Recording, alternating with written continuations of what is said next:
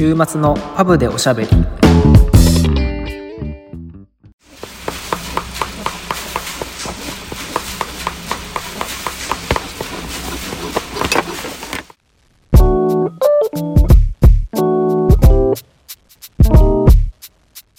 のポッドキャストはフレームメーカーのケイトとシューメーカーのサトシが仮想パブ併設型ビスポークスタジオからイギリスとものづくりをテーマに配信しています。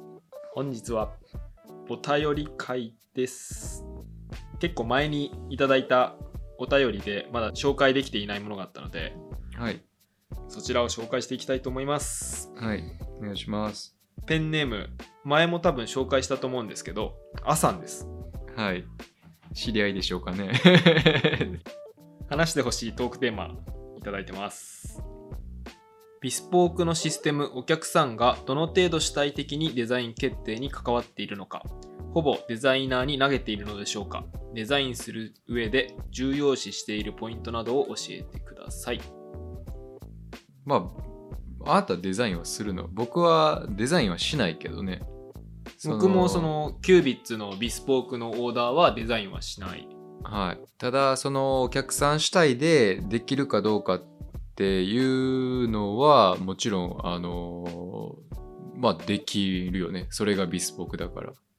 うんうん。ただじゃあそこまでこだわった人がいるのかっていうとまあすごく少なくて例えばあのいいなんていうのどっかで見つけてきた靴の写真を持ってきてこれと同じやつが欲しいとかまあ、そういう人はもちろんいるし、まあ、こういう色の革が欲しいとかっていうことで、あのーまあ結構稀やけどねそれも。っていう人もいるけど、まあ、ほとんどは一応サンプルの靴があるから、まあ、そっからやっぱりそんな種類がそもそもないからねデザインのパターンの。うん。だからそっから選ぶ人がやっぱり多いよね。あとはどっちかというと革とかそういうところで楽しんでる人が多いんじゃないかな。デザインを楽しむというよりかは。えあとは、まあ、コンビのあの革を、なんていうの？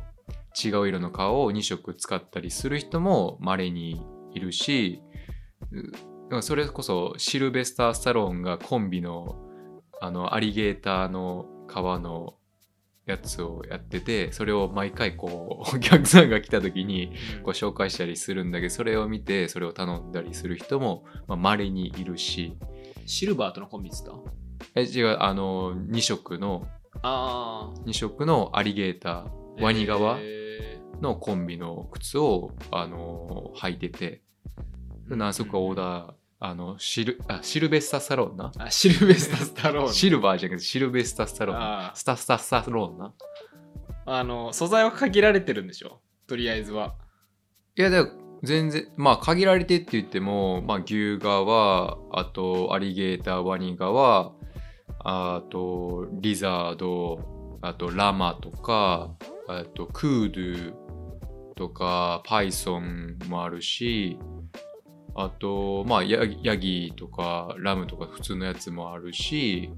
あのメタルのスタッツつけてくださいとか無理なはそれはどうやろう。できる人が見つかればやるっていう感じなんじゃない、ただ今んとこ見たことはないかな。わざわざビスポークでっていう人ちょっと多分違うんじゃない？その方向性というか。まあそれやったらあのルブタンとかそういうデイザインなデザイン性の好きな人はやっぱビスポークにあんまり行かなかったりするんじゃない？もし頼むとしてもシンプルなものを頼みたくなるんじゃない？なるほどね。だからビスポークを頼む人はその自分が作りたいそのデザインで割とそのブランドを選択ちゃんとしてる感じなのかな。うん。だからまあねこう伝統的なってトラディショナルな方法でやってますっていうところにわざわざスタッツの あのやつを作りたいっていう人は今のところまあもちろんパターンでこうこうこうしてほしいとかっていう人もいるけどまあじゃあ実際それで全く同じようになるのかっていうとやっぱりこう難しい話でやっぱりラストはお客さんの足の形のラストになるわけでできるだけ再現はするんだけどまあまああのできる限りっていう感じだからだからそんなに細かくなんていうのここを何ミリでここを何ミリとかって言われてもやっぱりバランスがあるからああとは結構こうやっぱ任してもらうような形になるんじゃないかな。うん。デザイナーっていう職はあるの？ない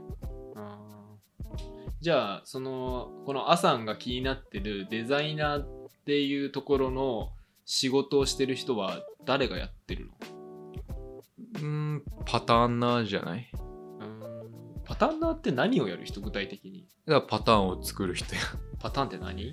えだからそのね1枚でできるわけじゃないじゃない靴は。うん。何個かのパーツでできてるわけでしょ？うんらそれのそれぞれの大きさやら長さとかそういうのを一応あのね各ブランドなんていうの設定というかうん。があるのよ。つま先からキャップの大きさはまあサイズこれぐらいだったらこの大きさでとか、あのバンプの位置あの甲のところのなんていうかなまあそういうポイントがあるのよ。うん。履き口のとか、あとヒールのとかヒールハイトがいくらとか。一応設定は各ブランドがあってまあそれにを見ながらかつまあお客さんに合わせながらあのやっていくような感じだね。それをこう紙に書いたり。そう。紙に、えー書いてまあ 3D から 2D にそれをまた 3D にするような感じだけどうん。だから一回それを平面に落とし込んであのねうん縫い合わせていかないといけないから、まあ、それのパーツを作る人よね。でも結局はそれがデザインっていうことになるよね。うんどれだけこうバランスうまくいいかとかっていうのは、うんそうだね。うん、メガネに置き換えて言うとまあ完全にそれはデザイナーがやっている仕事だね。うんデザイナーがそのまあスケッチならスケッチを書いた上でそこからあのこの面はまあ採寸このぐらいでとかあの図面にそれを起こすのでまあその図面を書く仕事がまあ靴でいうパターンナーにあたるのかな。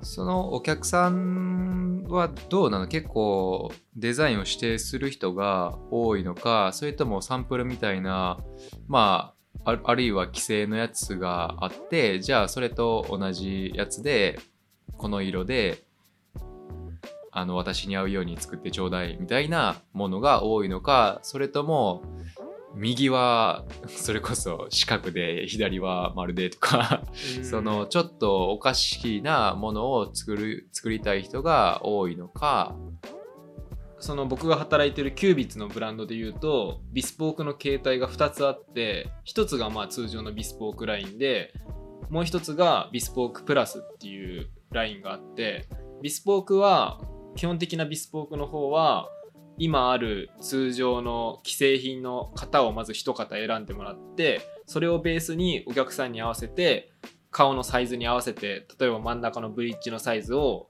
もう少し23ミリ広げてレンズサイズをこのぐらい広げて大きくしてで、まあ、刻印を自分で選んでいただいてテンプルの内側に刻印を入れてカラーも50色の中から50色以上のカラーから選べますっていうのがまず一番スタンダードなビスポーク。で、えっと、ビスポークプラスっていう方はだいたい価格が倍近くになるんだけど、えーまあもう何でもできますっていう。もうデザインを書いてくれといえば一からデザインも起こせるし自分が持っているフレームと同じデザインのものを作ってくれと言われたらそれももちろん作れるしもう何でもやるっていうのがビスポークプラスになるんだけどまあ正確な数字ではないけど感覚で言うとビスポークプラスのオーダーが全体の5%ぐらいかな。うーんまあ思ったよりあるのかな。あそう。ーんまあどれだけ奇抜なのっていうのもあるけどどうなんやろ。うでそのまあ5%の中でもまあほとんどが写真を持ってきたりとか自分がもう何十年も使ってるフレームを作っ同じ全く同じものを壊れたから作ってほしいとかがまあ半分以上だね。一からデザインを起こしてくれっていうお客さんはまあ少ないね。やっと思うというか、まあ、靴はほぼそれに近いからね。そのあるサンプルの型もしくは規制のある型でオーダーをする人がうん。多いからじゃあビスポークプラスがその靴になるとどうなるのかっていうのは正直わからないというかまあある程度こうデザインの幅があるからね。うん。メガネにもしかしたら狭いのかもしれないけど。そうだね。でも結局は作業的には正直そんなある程度のデザインの範囲内では変わらないから本当に個性的なちょっとダメージ加工をとかさ、うん。そういうデザインまあそれこそスタッツとかさ多分そういうのだったらプラスでチャージはするだろうと思うけどやっぱそういうのはないよね。だから靴の場合はさイギリスで言うといろんなブランドがあってまあビスポークじゃないさっき言ったそういうハイブランドとかデザイナー系のそういうブランドがあったりしてそもそもビスポークをやるってなったら選ぶこう幅が多いじゃん。いろんなブランドがあるからそこから自分で選んでビスポークをオーダーするわけだけど、メガネで言ったらもうやってるところなんて本当限られてるからもうそこに頼むしかないからさ自分で作りたいものを作るってなったら。だから、ねややらざるを得ないっていうかそのは全部 カバーしざるを得ないのかもしれないけどうーんなるほどね。でもどっちもデザイデザイナーがやるんや。その普通のビスポークもビスポークプラスもそれはデザイナーの仕事でその職人がいじれるところではない。そうだね職人は全くいじらないだからもうあの上がってきた図面通りに作るっていうのがあのフレームメーカーの仕事だね。だけどこれはあのイギリスのこのメガネ作りのあの今のトレンドから言うとこれをやってるところは本当に多分9ビッツぐらいで他はあの前の回でも話してるかもしれないけど一人の職人がデザインもして最後の終わりまで作るっていうのがイギリスの作り方だからこれはちょっと特殊だね分かれてるっていうのはねもうデザイナーはデザインしかやんないからうんなるほどね。まあ、パターンナーがはだいたい、まあ、こっちだと別にボトムできるわけじゃないからね。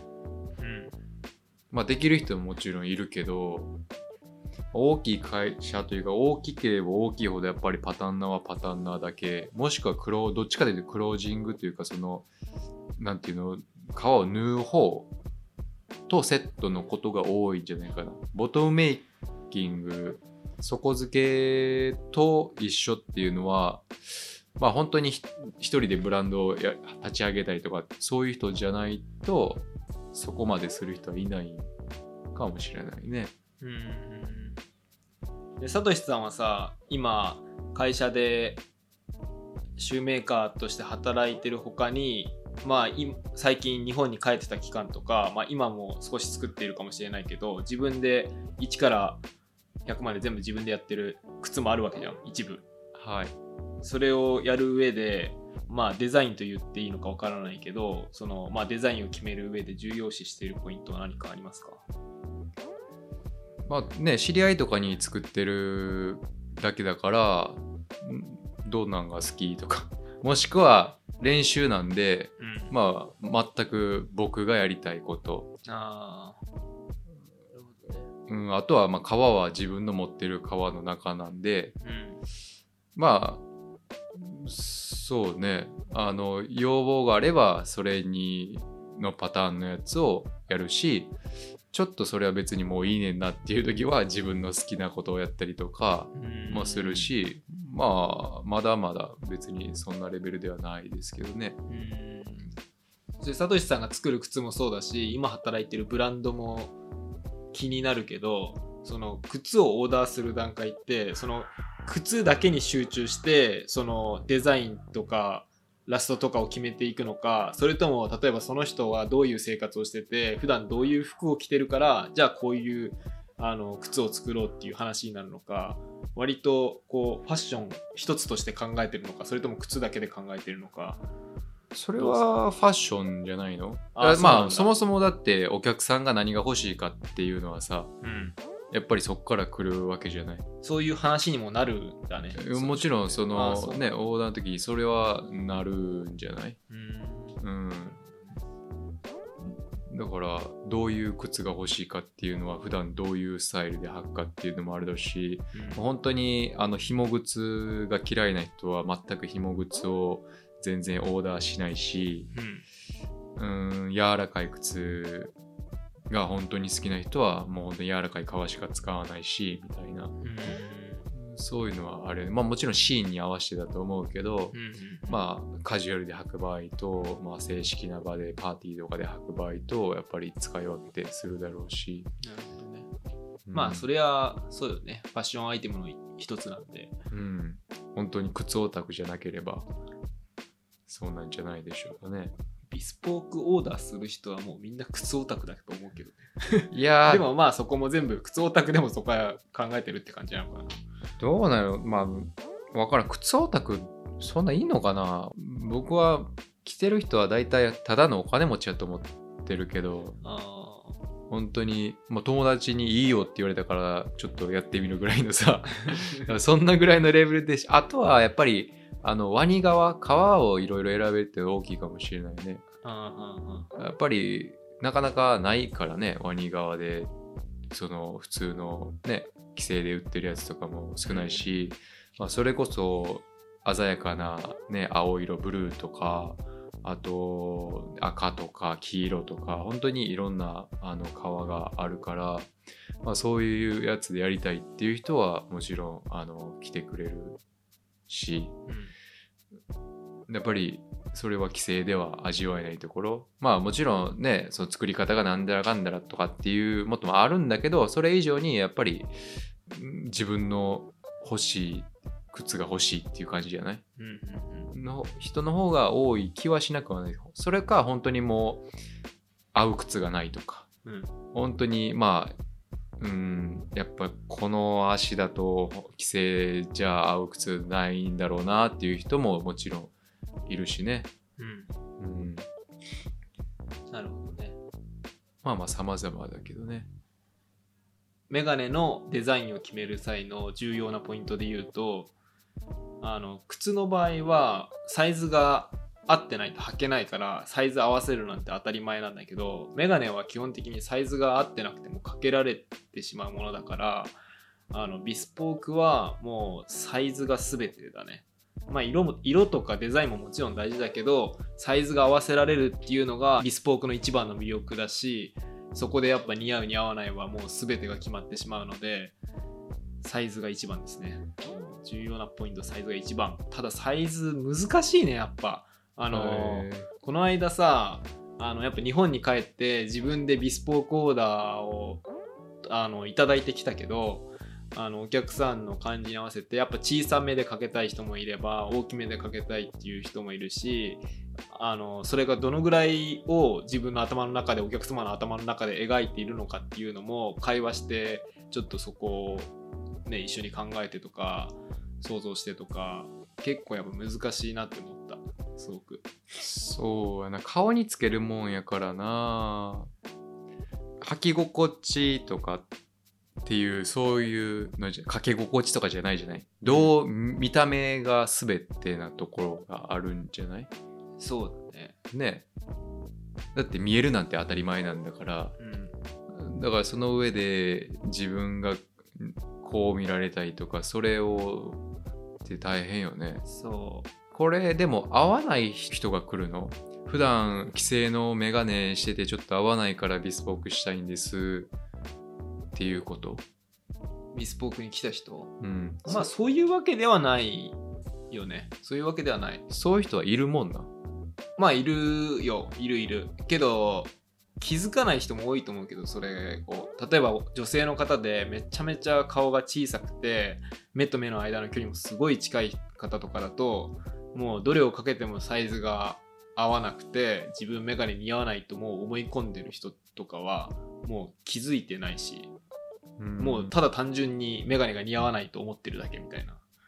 なるほどまあ、そういう方にぜひね、ビスポークはオーダーしていただきたいけどね。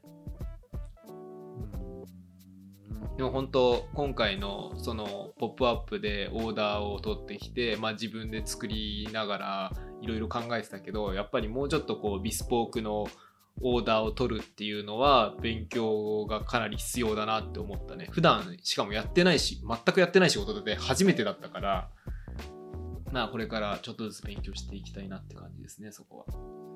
そうね。一番やっぱ大事なところをねやっぱりラストを削るようになって分かるもんね。どんだけ合ってるか。やっぱ作ってみて。やっぱ普段は本当に作ってるだけだからどんだけ綺麗に仕上げるかとかまあねそういうとこしか考えないけどやっぱラストってその人によって全然こう出来上がりが違うというかなんでこの人の時は大丈夫やったのにこの人の時は あかんのやろとか同じ削り方をしてしてるつもりでも同じ測り方をしてるつもりでもなんかそういうことが起きるからまあ本当に大変だなと本当に経験が必要なもんだなと思うから本当いろいろねまた作っていきたいなと思うけどね。そうですね。じゃないとあの勉強にならないっていうか本当に経験しかなんていうの勉強にならないというかさ、うん、そんな感じはするよね。まあ道のりは長いですね。っていう感じでパブに行きたいと思います。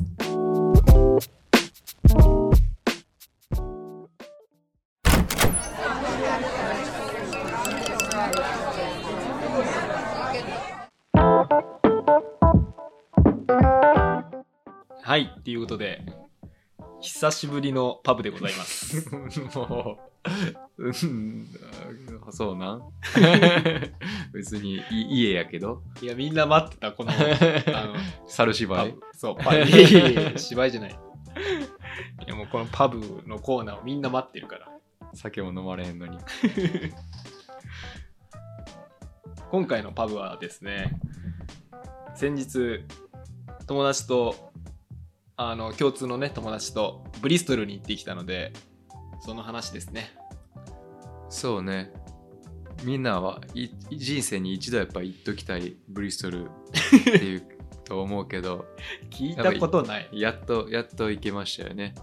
なんか B から始まるもんがさ、多いからちょっとこんがらがるよね。ブライトンとブリストルとさ、バーミンガムとバーミンガムとバースト。バースも本そう当だだな。ね B が多いね。確かに、うん、そう言われると。そうだから説明するときにあれブリストルやってたっけって毎回なんね。僕の中で、ね。すごいこんがらがる。まあでもよかったですね。よかったよかった、楽しかった。うん。もともと雨の予報だったけどそうね、一日雨の予報で降水確率100%まで出てたけど、うん、行く時とかもう道路めちゃめちゃ降っててさやばかったな。あこれやばいな今日終わったなと思ったもんなバス雨漏りしてたしな。びっくりしたわ、本当に。びちゃびちゃさ、頭に垂れてきてさ。あなんやったろうないや僕まあ僕は大丈夫やったけどさそのピンポイントであなたのとこだけさなんか濡れてたけどすごいよな、あれ、本当。初めてだな、あれは。ね。ロンドンビクトリアコーチステーションから2時間半ぐらい朝3時間ぐらいかかった？うんかかった。ね。まあ結構遠かったけど。うん。まあブリストル一番有名なのはバンクシーの出身地でバンクシーの作品が結構残っている街なんですけど僕は正直そこまでバンクシーに興味がないかったんですけどまあでも良かったよねそうね。何がっていう感じだけど。うん。うん。いやバンクシーってなんで有名になるってすごいなんか不思議なまあうまいなと思うけどなぜバンクシーだけがってすごい不思議に思うけどね。そうね。そのやっぱストリートアートってイギリスはたくさんやっぱ前からあっただろうし、うん結構うまいやつあるやん。あるある。見てても。わあすごいなって。まあもちろんバンクシーの作品見て絵もうまかったしああこの発想面白いなとかこの色の使い方面白いなとかはもちろんあったけどこれをね一番最初にうわこれバンクシーすごい芸術家だって思った人がすごいなって思ったね。いやーだからうんすごいからそうなのかな何かのこのうんうんやらなんかが重なってなのかこうマーケティング的なもんなのか、うん。まあ、そういうのがいろいろこう重なり合ってバンクシーがこんな有名になったのかうんすごいからなったのかちょっと僕はうん分かんないけどそうそこまでのこう察知できる能力はないけどね。まあでも有名なのを実際に見るというこの なんていうの？チェックポイント感覚で見るっていうのはまあまあそれなりに楽しかった。街自体も良かったよね。よかったよかった。なんかあのー働いてる人に聞いたら音楽とかが有名とかってあそう。言ってたから、まあ、結局僕らがねあのそんな遅くまでいなかったからまあそういう音楽的なものは楽しめなかったけどえー、それローカルな音楽が有名ってこと？それともそのブリストル出身のミュージシャンがいるとか？なんかねそのいるみたいよ。その一緒に行ってたあの男の友達うん。もそこの出身のなんかこういう人がいてみたいなあそう音楽についてなんか言ってたけどねえー、でも多分そういう音楽のバーとか多分パブとかそういうのがあるんだと思うけどね。えー、そうなんだうん、それ行きたかったなそうね。まあ時間的にちょっと行けなかったけど。じゃあまた次回とはちょっとならないかもしれないけどそうね。ちょっと遠いな。そうねまあでもカフェとか多分そういうなんていうかな雰囲気が良かったっていうのもあるかもしれないね。よかった。特にあのクリクリフトンやったっけ？最初着いたところ。ね橋のところら辺のアンティークのお店とかさ。うん。あそこら辺はなかなか僕は良かったかなと思うけど。そうね。途中アンティークのお店がいい感じのお店がありましてねえなんかゴミ買ってたよな。わざわざ。なんかねいや本当にこうなんか外に出てていい感じのマガジンラックが売ってて買ってしまいましたね。そうやな。よかったもんな。いやよかったよかった。どうなん？家持って帰ってきてさ置い置いてみるやんそのアンティークマガジンラックを部屋に、うん。どうなん？ああええなあなのか。うーんなのか。いやなんかさ物を買う時はさやっぱこう人から物を買う時もそうだけどさ僕はなんかこのあのストーリーが楽しめるのが好きなのよ。この時にここ行ってこれ買ったみたいなのが結構好きでで結構あの時テンション上がってたしこれいいなと思って買ってロンドンに着いてこうちょっとこう床に置いた時にあれなんでこれ買ったんだろうってちょっとなったよねやっぱね。なったな。なっ不思議なたけど家に帰ってあの開いてみたらあやっぱあなんか良かったなって思ったでも。あそう、うん、え。あマガジンラックね。ー、なんなら多分この街の雰囲気とロンドンがこの合わんかったよな。あのその置いた時は、そうね、うん、なんかちょっとやっぱりロンドンのこのモダンな感じがどうしてもあのアンティークとマッチしづらかったんやと思うけど。そう。でまあまあでもね値段も高くないしそこまでねあのいい感じの買う前にさちょっと値段を予想して最初普通に通り過ぎてで戻ってきてあれなんかよく見たらあれなんかちょっといいなみたいな感じで、どんどんどんどんテンション上がってって最後買ったんだけどあれがもしこうね値段が張ってなかったじゃん。うん。で値段聞いてあの5ポンドとか3ポンドとか言われたらなんか逆に嫌だなっていう。そうしかもさ他のやつがさだいたい40ポンド50ポンドとかさ結構それなりにしたやん。うん。だからんそれより安い230とかやったらこれ買いやなみたいな話をしててまさに、まあ、その値段のラインだった。そう25って言われて、うん。もうぴったりぐらいの価格をおじさんに言われて。これは買うしかないなっていう感じやったよねあれはね。そうね。持って帰るの結構大きさが大きかったからしんどかったけど。まあまあまあ。まあ思い出として。そうですね。いやよかったよあれは いやよかったよ。あれはよかった。箸も見たしな。あ箸何やったっけ？ふ古い何番目に古いって？え世界一って言った？あ世界一知ってた？世界一古い鉄筋の？あそうそうね。鉄の箸？うん。有名な。有名なね。うん。まあ箸でしたね 足でしたね。うん。まあ雰囲気良かったけどね。あのね。川が下に流れててい岩みたいなさ、うんそうね、結構自然がすごあって。でもやっぱあの水を見れる景色が多かったからやっぱそれはすごいいいなと思ったね。そうやな。川沿いは良かったよね。うんだから他の女の子とかはあのカラフルなとかって言ってたけどね、あうん、あんまりそこは刺さらんかったけど。てかどこにでもあるやん。あブライトンとかにもあるっちゃあるやん。なんかうん。似たようなやつが、だからそこまでとかって思うしまあまあでも一応それもありの思ったよりででかかったしね街自体がね、うん。まあ、見るところはこう歩いて楽しめるところは結構多かったから、なんか結構大きめのところがいくつかあってね行く場所行く場所それなりに栄えてたもんね。そうね、雰囲気もちょっと違ってたりして。うん。あんだけバースより全然でかいもんな、そうね、ううん。ん、だから住むにはいいかもな。え？いやいやバースよりはいいやろ。えまあまあまあまあまあどうなんですかね。スーパーがやっぱ少ないじゃん。スーパー。それしんどいなって思うけどちょ住むのいあいかと言われたらちょっとうんとは言えないですけど。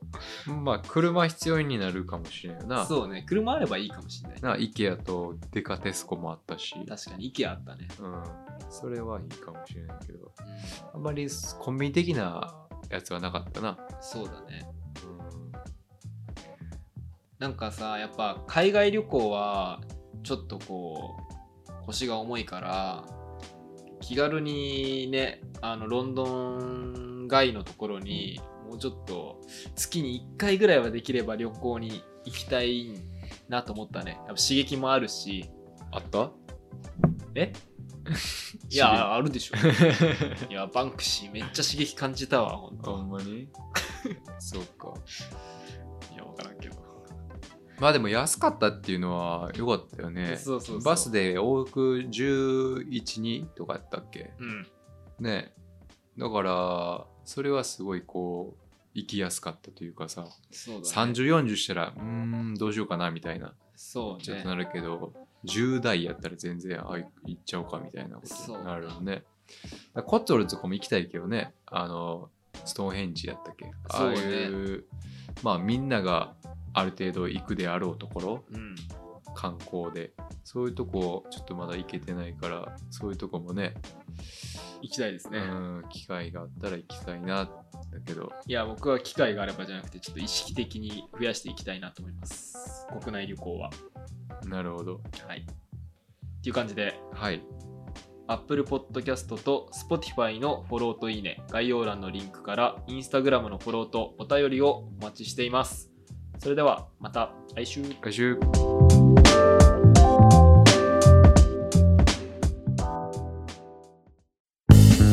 週末のパブでおしゃべり